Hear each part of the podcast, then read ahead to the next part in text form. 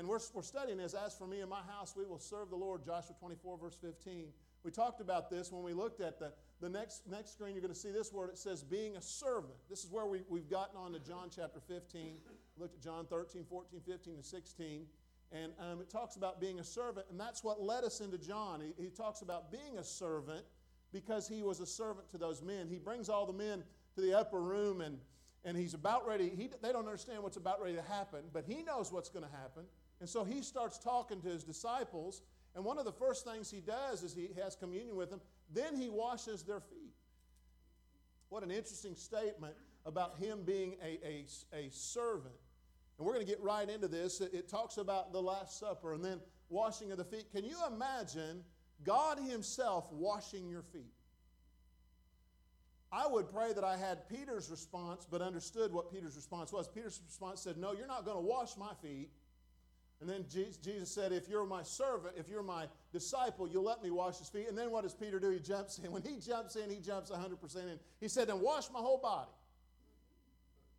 And so he washes his feet. And then the next thing is he's teaching his disciples.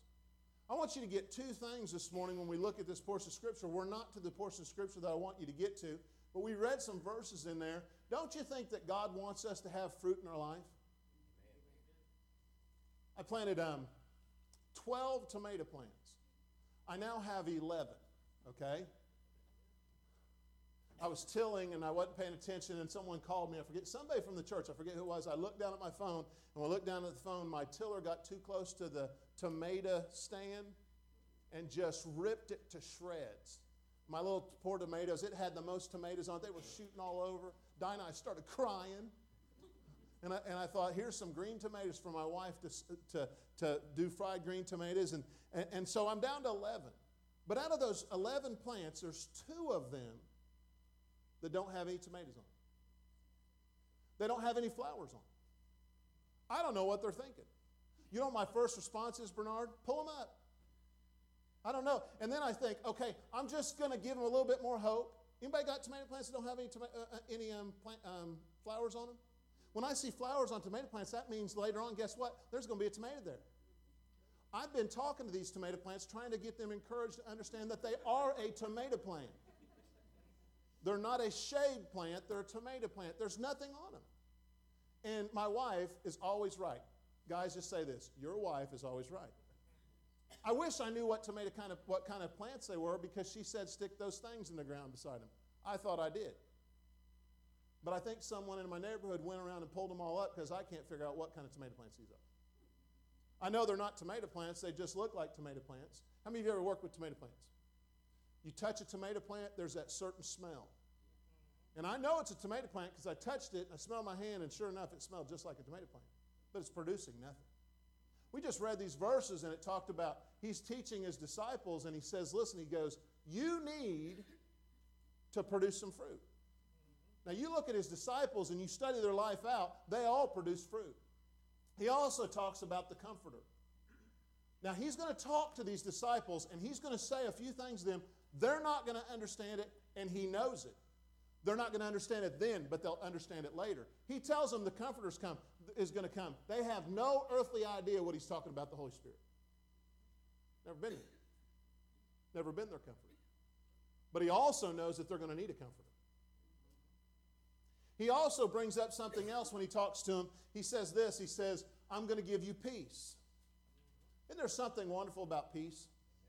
Sharing this with the Sunday school, I can't stand to watch the news.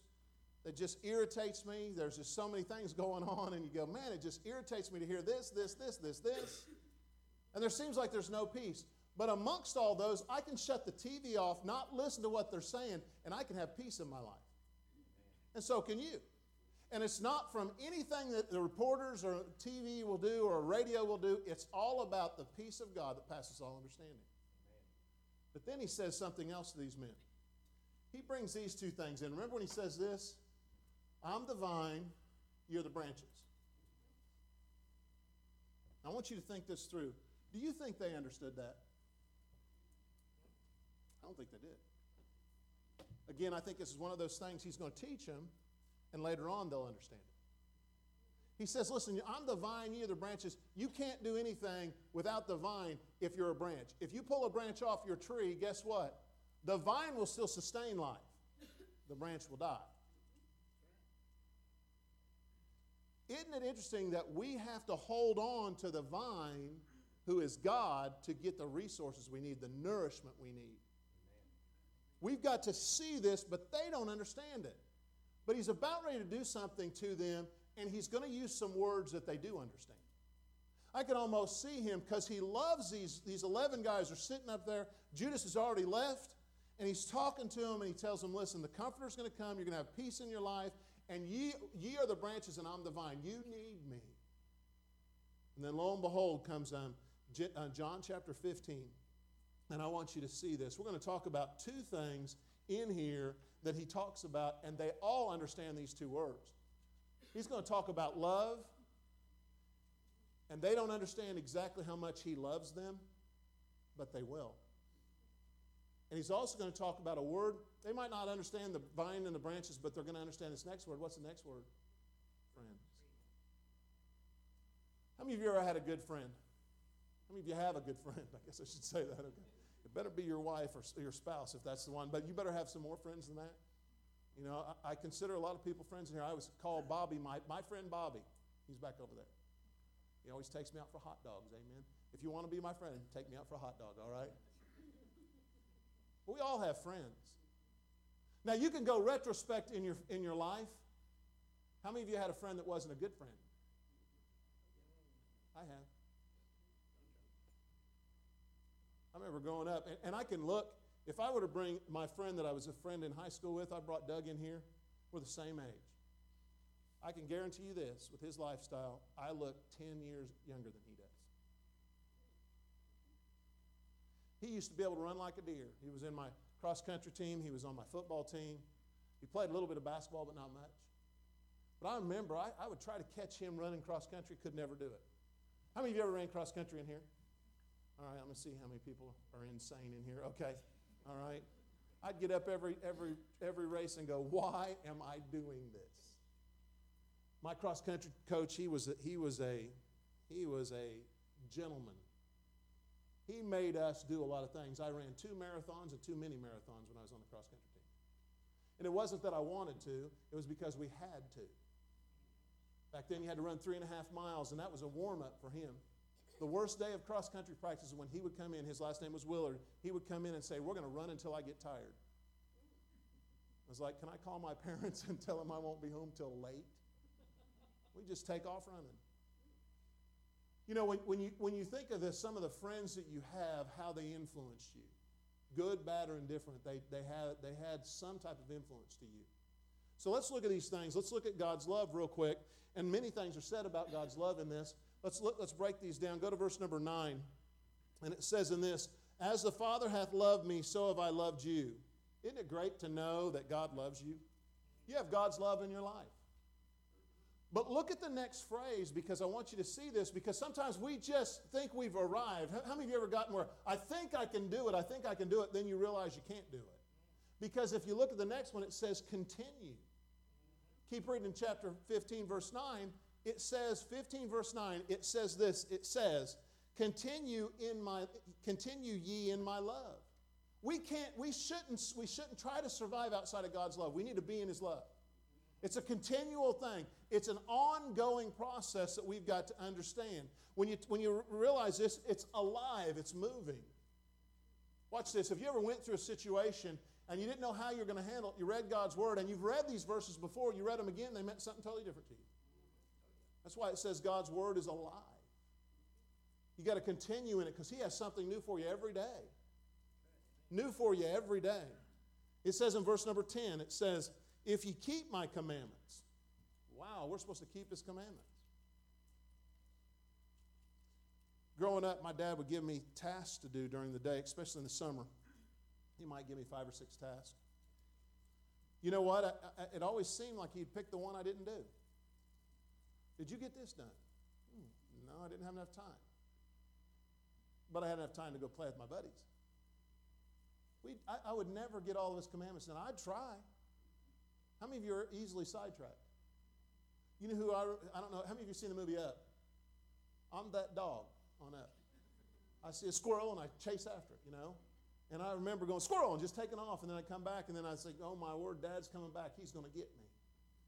And he would say, Did you follow my commandments? But if the Bible says in this verse, if you keep my commandments, you shall abide in my love. If we really want God's love in our life, we've got to keep his commandments. I knew when I was breaking my mom and dad's commandments. So did you. I know when I'm breaking God's commandments, and so do you. But if I want to be in God's love continually, I got to keep His commandments. We've got to see this. We've got to understand it. We've got to keep His commandments. And then I like this. Keep reading. It says, if you, if you keep my commandments, you shall abide in my love, even as I have kept my Father's commandments and abide in His love. You know what He's telling you there? That He's the example that we need. Everybody in this room needs an example. You know, it's so funny. We, we just need some examples. How many of you ever had the privilege of training a pet? You better raise your hand back there. You just started. There are new pet owners back there.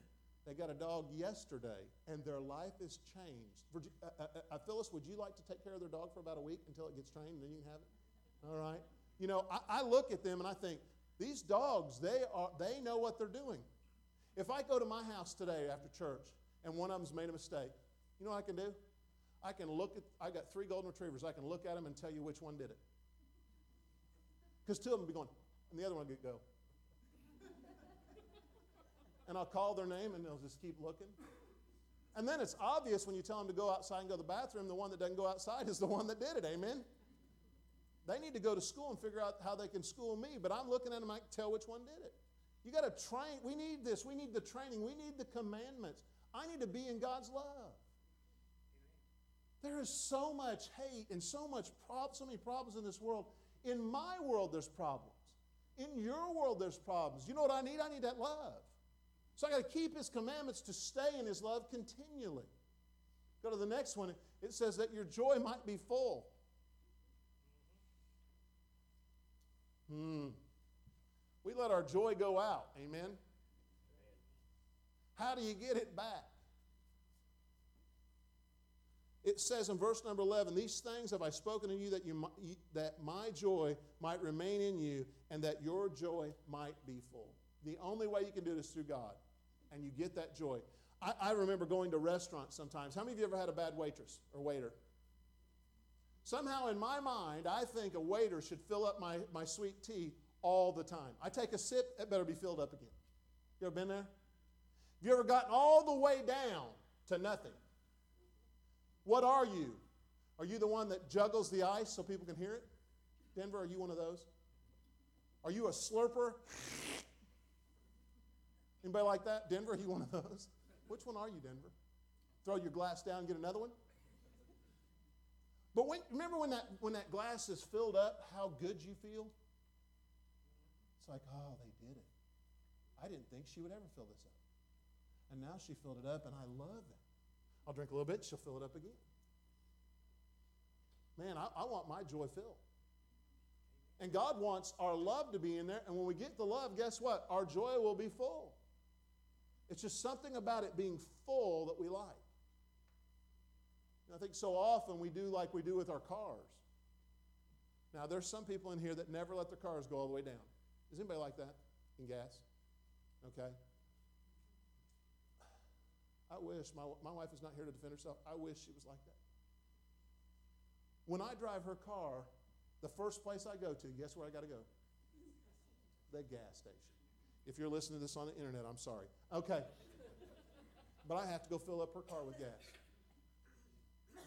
She'll say, I didn't see that light. You mean the red flashing light that's on your dashboard? Yeah, I didn't see that. And she'll say, I didn't hear that ding, ding, ding, ding. Low fuel, low fuel, low fuel. You didn't hear that? Because every time I get in your car, I hear it. The other day, she was driving my car, and I didn't realize that I had ran it down. And she said, You know where I had to go? I had to go to the gas station. Did you not hear that beep? beep? Did you not see that? Thing? I was like, Hun?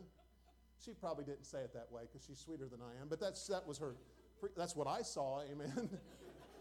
but we need this thing full. The Bible says, listen, your joy might be full. You know, the key word of this is the second word, might. There are so many things that want to steal your joy.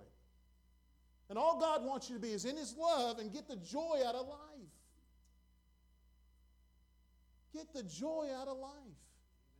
Go to the next one. And not only that, and this is a hard one, we're supposed to love one another. If we're supposed to love one another, we're supposed to love our family, we're supposed to love our friends, we're supposed to love each other. And he knew, Jesus, now remember, go back to the pretense of who he's speaking this to. He's speaking it to his disciples. He knows they need each other. He knew the influence that they would have on each other. Go on a little bit further in the story, guess what? Peter goes a fishing, and many of these men go with him because he had an influence. We've got to love one another. Anybody in here perfect? Anybody close? I'm not. I'm going to offend somebody probably before the day's over. Amen? And what you, I just saw a lady say amen, and I can't believe she said that. Anyway, I, I, I, I think I'm going to offend somebody. You're going to offend somebody. Amen? And so what you've got to do is you still got to love them despite their faults. Sometimes we're just half empty. And when you're half empty, you see everything a different. She didn't talk to me. He didn't, he didn't shake my hand. Go back to this. We need to love one another. Read the verse. It says, This is my commandment. He's talking to disciples that ye love one another as I have loved you. Again, what's the example? Christ is. He says, I'm the example to you. You need to love each other. We're going to let each other down. Amen. We're not perfect. But we still got to love each other. Some of the sweetest times that my wife and I have is when we reconciled our, our anger at each other. Said, I'm sorry I did this, I'm sorry I did it. And sometimes we'll say, Bless God, I'm not going to be the first one to say it. Get over your pride and just say you're sorry and love each other. The people in this room you should love, even when they let you down. And then he gives you the biggest example of love in all the Bible. Now remember, these disciples don't know what's about to happen. And he gives us the verse that many people quote about a greater love. He's told them they need to love each other. He's told them they've got a comforter. He's told them they have peace. He tells them about God's love. He tells them as we go through this that they need to continue in it, they need to follow His commandments, and their joy might be full, and they must love each other. And look at the next three words Greater love hath no man than this, that a man lay down his life for his friends. They did not understand what he's, he's telling them right now, but they would. And they would understand it quickly when he goes to the cross. And you want me to tell you the one I think that would, would understand it more than anybody is Peter. He's the one where Jesus is praying, he cuts the guy's ear off, they put it back on. He's the one that denies him three times. And one of the scriptures says the third time he denies him that Jesus makes eye contact with him he understood what greater love was. So we've got to get back to understanding that God has something for us. So we go back to these vines and the branches. He tells them they're supposed to be the vine, he's the vine, we're the branches. But then he's going to hit this where they could understand it. Three times in this scripture, he uses the word friends.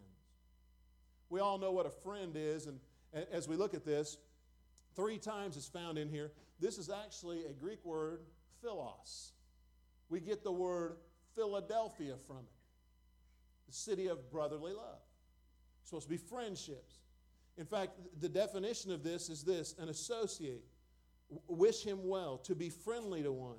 Webster defines the word friends as this a person attached to another by feelings or affection or personal regard. Now, we can say we're friends with people, we can drop names of who we're friends to. But we really know who our real friends are. Amen. How many of you had a, a privilege of, of meeting someone that's famous? Anybody? I've met a couple people that are famous. I, I, I, for some reason, I don't know, uh, they said Larry Bird was not very good in math, so our math teacher in elementary was his tutor. They brought Larry Bird when he was playing for Indiana State University. He came and coached one of our games. All he did was sit at the bench. You go in, you go in. He didn't know who we were. And we were like, he said my name. No, he said you, okay? I had the privilege of selling a, a dog to George Strait. Got to meet him and his wife. But they're not my friends. I could care less about them. Who's your friends? Jesus tells you three things about friends. Let's look at the first one. We just read the verse. Let's look at what, what friends do. It's God's love to us. Read that verse one more time. Greater love. Remember that verse? Go to verse number 13. You're going to see God's love illustrated to us. Let's look at this in friendship. In verse number 13, greater love hath no man than this, than a man lay down his life for his friends. This is God's love to us. Aren't you thankful that God, God calls us a friend? But He also says that He loves us, and, and His love to us is that He's going to sacrifice something that's very, good, very near and dear to Him. I have two daughters. I love many people in this room, but I wouldn't sacrifice my daughters for you. Any parent worth their weight in anything would not sacrifice their own kids for you. But can I tell you this? God sacrificed his only son. And God told Jesus to say this. He was following his Lord, he was following his Father's lead, leadership. And it shows God's love to us because he was willing to give his life for us. Aren't you thankful for that? I am. So we have God's love toward us is that he's going to sacrifice his own son. Now, our love towards him is found in verse number 14. Go to verse 14 and read it with me. Verse 14, as, as he's speaking to his disciples, he says, Ye are my friends if you do whatever so, whatsoever I command you. So it, our love to Christ is if we listen to what he tells us to do. Go back to that relationship with your mom and dad. When your mom and dad told you to do something, how did, what did you do? When you followed their rules, what were you showing them? You were showing them that you loved them and you respected them. We've got to get back to understanding that God wants us to love Him. Our love to Christ is reflective upon our relationship of following His rules. We all have rules. Amen? One of the rules I could never understand growing up, I don't know where they came up with that study, is when we would eat, we were not allowed to go swimming for how many? What was your, what was your parents? How many of you had a rule where you couldn't go swimming for how long? Anybody remember that? 30 minutes. How many of you remember that? My mom didn't get the memo. Hers was 45 minutes.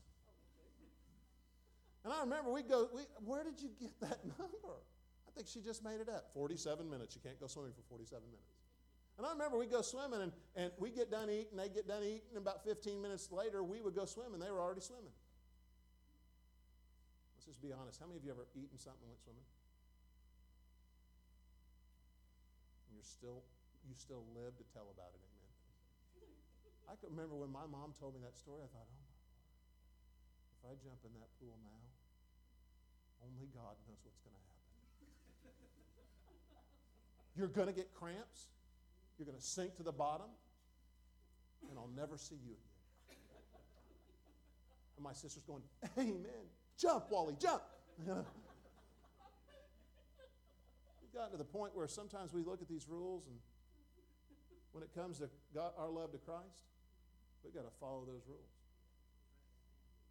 It's how we show our love to Him. And there's many rules in the Bible. We sit there and go, oh man, a preacher's talking about rules. You know how the Bible is. It's got all these rules. You know what those rules are there for? They're not there to hurt you, they're there to protect you. They are. And if I love God, I'm going to keep His commandments. And let's look at the last one. And I, and I love the last one. So we have God's love to us, we have our love to Christ, and the last one is Christ's love to us. And that's found in the next verse. Go to John chapter 15, verse 15, and we'll be done. John chapter 15, verse 15 says this. Now you've got to watch this because it kind of sneaks up on you. It says, Henceforth, I call you not servants, for the servant knoweth not what his Lord doeth. But he says this, but I have called you. Can you imagine Jesus himself, Larry Hilton? I'm sitting in a chair, and Jesus himself looks at me and says, Listen, you are not my servant, which he's already talked about being a servant. But he looks right at me and says, You are my friend. Wow. I just can't get enough of that as I've studied this this whole week. That Jesus looks at his disciples and says, Listen, you're not my servant. In fact, Jesus was more of a servant to them than they were a servant to him. All right, watch. Who paid for all their stuff? Who, got, who, who told them where they were going to go? Who took care of them along the way? Jesus was a servant to them. But he, in turn, says to them, He says, Listen, you're not my servant because I call you my friend. You know why I like this verse? Because it changes the way I pray. I've heard people pray, Thou, Thee, Ye. I don't, ha- I don't do that with one of my friends, Phil. You know what I do? I talk to God just like I would talk to a friend. Because you know what He is? He is a friend. He is my Savior. He is my King. He is my shepherd. He's all these many things. But one of the most personal things He can be to me is a friend. He says to his disciples, He said, Listen, you're not my servant, you are my friend. Because watch, if you are a servant, you don't know what the master wants. It's true. I mean, there's times when, when I'm working with Daniel, I'll say, Can you get this done? And he, and he has to go do it. And he has no idea why I ask him to do that. He's like, Why am I doing this? Because I have something that uh, my thought process is uh, this needs to get done so that we can do such and such. Sometimes we don't understand everything. And he's telling his disciples, he says, Listen, I have told, I have shared with you my heart. I wonder when Jesus is speaking about this, he starts thinking about the things he's going to do for his friends. I wonder if he goes back to verse number 13. And he wonders if they're going to do 14. He knows what they're capable of, and he knows what they're going to do.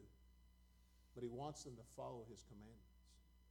Verse number 15 is the relationship between Christ's love to us. And here's what he says He says to him, He says, Henceforth I call you not servants, for the servant not knoweth what the Lord doeth but I have called you friends, for all things that I have heard of my Father, I have made known unto you. And then he says this. Go to verse number 16. It says this Ye have not chosen me, but I have chosen you. And ordained you that ye should go and bring forth fruit, and that your fruit should remain. That whatsoever ye shall ask of your Father in my name, he may give it to you. And then he ends it up with this these things I command you that ye love one another. He's sitting with his, he's sitting with his disciples. He explains God's love to us. He explains how we love him. And then he turns around and says, This is how much I love you. You are no longer my servants, you are my friends. You share things with friends that you wouldn't share to a worker. And he says, I've told you everything that God said to me, and I've shared it with you. And the sad thing about this whole thing is, is the disciples are sitting back. They don't understand most of the things that Jesus has said to them. Because they don't understand he's about ready to go to Golgotha. They don't understand he's going to be buried for three days. He's going to rise again, then it's going to hit him. He said the temple's going to be there for three, and then he's going to rebuild the temple. That's what he's referring back to. And then later on, he would come back and he would show himself to the disciples numerous times. But at this point in the juncture of their life, they have no idea what he's talking about. I'm the vine. He's the vine. We're the branches. But he makes it personal when he says, You're my friends. Can I say this to you? You have a personal Savior in Jesus, but you also have a personal friend in Jesus. You know why he went through all the things that he did? He was tempted, but never succumbed to those temptations because he wanted to know what we went through. He wanted to know what you went through. He had people get upset at him. He tells his disciples when they first start. He goes to the Sermon on the Mount. Read it. It says, Rejoice when people do what? Make false accusations towards you. When they do these terrible things, you rejoice in it. We have something to be thankful for that we have a friend in Jesus. Just sang a song, What a Friend We Have in Jesus. I am so thankful when I lay my pillow down on, on my bed tonight that I have a friend that's always with me. I'm never alone. You're never alone. There's times when I feel like I'm alone. There's times when you hear some news or you hear some situations where you go, Why would God do this? I don't know why God would do some things, but He's God. And I have a Savior, I have a King, I have a Lord, and I have a friend. And you know I know about that friend? He loves me more than anything because he just, he just told me. Read verse number 13 one more time. There's no one that loves me more than Jesus himself.